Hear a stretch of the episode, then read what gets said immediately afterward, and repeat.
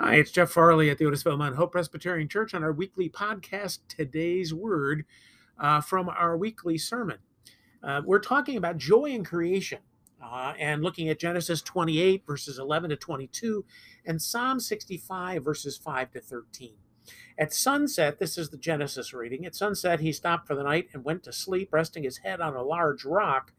In a dream, he saw a ladder that reached from earth to heaven, and God's angels were going up and down on it. The Lord was standing beside the ladder and said, I am the Lord God who is worshipped by Abraham and Isaac. I will give you and your family the land on which you are now sleeping. Your descendants will spread over the earth in all directions and will become as numerous as the specks of dust. Your family will be a blessing to all people. Wherever you go, I will watch over you. Then later I will bring you back to this land. I won't leave you. I will do all that I promised. Jacob woke up and sudden uh, woke up suddenly and thought, "The Lord is in this place, and I didn't even know it." Then Jacob became frightened and said, "What a frightening place! It must be the house of God and the gateway to heaven." When Jacob got up early the next morning, he took the rock that he had used for a pillow and stood it up as a place of worship. Then he poured olive oil on the rock to dedicate it to God, and he named the place Bethel before that, it had been named Lutz uh, or Luz. Jacob solemnly promised God, If you go with me and watch over me as I travel, and if you give me food and clothes and bring me safely home again, you will be my God. This rock will be your house, and I will give back to you a tenth of everything you give me.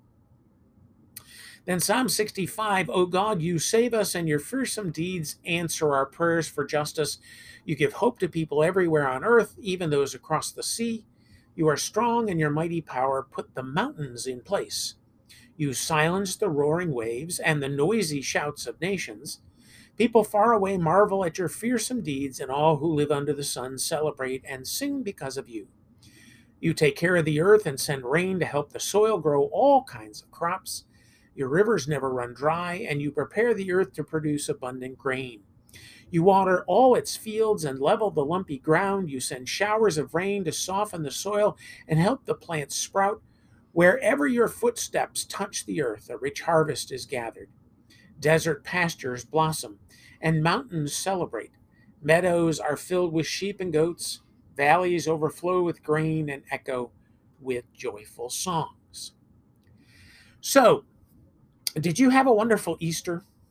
Did you get to celebrate the resurrection with loved ones and even enjoy, as we did, a really nice steak dinner cooked on the grill with garlic mashed potatoes and a nice big salad, followed by the biggest cookie I've ever had, sliced into chunks with vanilla ice cream? Easter for the Farley family can be a wonderful mix of joy and stress. Wonderful that the whole family was able to get together, including the dogs. Stressful in that Brian, Rachel, and Emma had all recently gotten over a battle with COVID. But also stressful because it turns out I have some pretty important responsibilities on Easter morning that, of course, spill over to the family. I was up at 5 a.m. getting a shower and getting dressed so that at least I was ready for the sunrise service, and I got all the pieces together for the gathering the bulletins, the sermon, and the gifts for all who came. And then I was ready to jump into the car and drive to the hill, and Katie informed me that no, she was driving and I was riding along. Kids these days. I love it, the celebration of the resurrection, but keeping the details straight can be overwhelming sometimes, and I get stressed. But it's all good. When you look and see all the folks that have gotten up and come for the service, and then see the full moon behind everyone and the sun rising over the horizon in front of everyone, just as the service gets underway, oh, wow, God is there. You feel it, see it, hear it, smell it, and even just, well, sense it. He is risen. He is risen indeed. And we know God is there, not exactly in the same way as Jacob did as he dreamed of a ladder or a stairway reaching up to heaven and angels climbing up and down. He even saw God himself standing beside it, telling Jacob that he was on holy ground and making promises to Jacob. It's amazing how often we, like Jacob, seem to realize that God is in the place where we are and marvel and are filled with holy awe and joy. Last week, we were reminded that the women who had been with Jesus went to the tomb and there were met by an angel. The angel told them essentially that they were standing on holy ground, a place where Jesus had risen from the dead. And there, they too were filled with holy awe and joy, much like Jacob. Jacob was so overwhelmed that he decided to take the rock upon which his head had been resting.